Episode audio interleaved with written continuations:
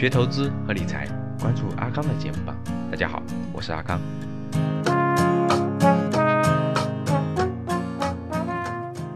我给大家分享分享啊，我选择钓鱼的地点呢，那是因为我带孩子去捞小鱼的时候，看到有几波钓鱼的人正在那个渔港那儿去钓鱼，然后有一个人呢就嗖嗖的钓鱼，一会儿一条，一会儿一条，一桶都钓了六七条了。然后另外一个人呢也钓了很多，桶里钓了很多。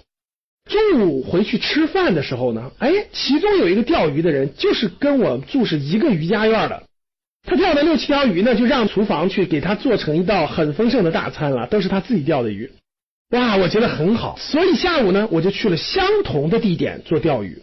第一个事儿就是钓鱼的地点其实和我们做投资的选行业和选范围其实是一个道理，就是池塘的道理。那个地方别人能钓出鱼，我们同样也能钓出鱼。地点应该是没有错的。为什么？因为上午的时候，我看到两三拨人在那儿都能钓出来鱼，这是不是逻辑是一样的？那我们为什么去选择投资上市公司，或者我们投资一二线核心城市的一些不动产？是因为我们看到了很多人可以获得结果，可以收获价值，所以我们去的。但我们没有看到所谓的互联网金融的所谓的网贷赚钱的，我们就不会相信那个地方有鱼，对不对？哎，这是我感受的第一点。就我选的地点是没错的，我选的行业、选的范围、选的这个资产类别是没错的。因为上午的时候别人在那儿钓到了鱼。那第二点呢，去买了一个鱼竿。买完鱼竿之后呢，刚开始钓的时候呢，我把鱼钩上挂上小鱼，我甩到海里以后呢，出现了两种情况。第一种情况就是我耐心等待的那个鱼钩动了以后，我一提上来一看，小鱼没了，鱼饵没了，然后鱼钩上来了。这种情况发生了两次。我把鱼钩和鱼饵扔到海里以后，过不了多久，我感觉到那个鱼漂在动了，我一拽，鱼饵没了，鱼钩还在。发生了两次，我就很奇怪。下午的时候，同样还有钓鱼高手在那钓鱼，我过去 就问一个钓鱼高手。哎，我说这个为什么我的鱼饵总被鱼吃了，但是鱼不上钩呢？啊，他就说了一句，他要不就是你的鱼钩有问题，要不就是你的鱼饵在这个鱼钩上挂的不对。这一句的提醒我就明白了，技术问题，钩应该没问题，因为有很多人也是在那儿买的鱼竿来钓鱼的，钓鱼成功的那个人的鱼竿和鱼钩也是在一个地方买的。我的鱼饵应该挂的不对，于是我就观察了一下其他人是怎么挂鱼饵的。我就发现了，我挂的太浅了，我要把那个鱼往那个鱼钩里面往里更推，更靠里。当我解决了技术问题以后，不一样了。第三次我钓的时候呢，也经过了很长时间以后呢，漂沉下去了，我就迅速往上提。这次出现了个情况，有一条大鱼随着我的拽翻上了水面，但是还是脱钩了。但至少这个大鱼被我扯上了水面，解决了这个技术问题以后，我就发现挂鱼钩属于一个纯技术问题。这个技术问题跟我们所选择不动产或选择好的上市公司，它的道理是一样的，技术指标的问题。我的技术指标不会选，我的鱼饵不会挂，所以它就上不了钩。当我会分析这个技术指标，它的市盈率、市净率、总股本、净利润等等这些我会分析以后，这就解决了我的技术问题。所以技术问题也不是最复杂的，你只要懂了会了就 OK。当我把技术指标弄完了以后，我的技术问题解决了。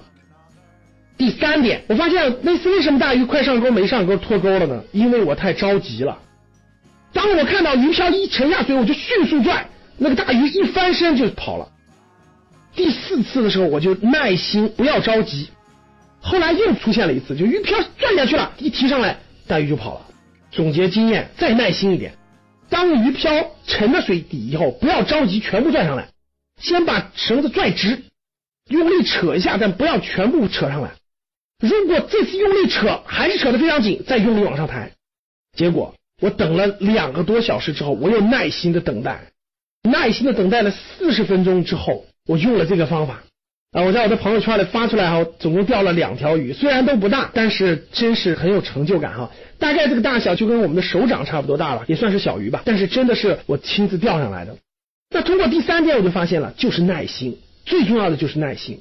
我到后面两个多小时的时候，我都快放弃了，我都觉得再掉三十分钟如果没有我就放弃。结果我还是坚持，我还是坚持。当我坚持了足够长的时间的时候，终于等来了这个好的结果。所以第三点，我觉得就是耐心。耐心就是跟我们投资有足够的坚持，其实是一样的。当我们选准了、选好了行业和范围，当我们把技术指标掌握了，我们通过技术指标选出来合适的标的，那我觉得没有别的了，真的是耐心的等待，耐心的等待好的时机，耐心的持有，这个耐心也是最难的一点。所以大家看这三点是不是跟我讲的？钓鱼要选好地点，然后你要解决了一些基本的鱼钩啊等等的技术问题，然后就是你要有足够的耐心。这三点分别对应了我们投资的。你要有好的范围行业，你要懂一些技术指标，选出来好的标的，你要有耐心等待时机的出现，要耐心的持有，这就是我们的坚持。这三点是不是有异曲同工之妙呢？如果你不会投资，不会理财，在投资方面有困惑，特别是之前投资有过亏损的经历，可以与阿康交流，微信号五幺五八八六六二幺。我在微信那里等你，添加成功后，我也会分享好的电子资料给你。今天的节目就到这里，我们下期见。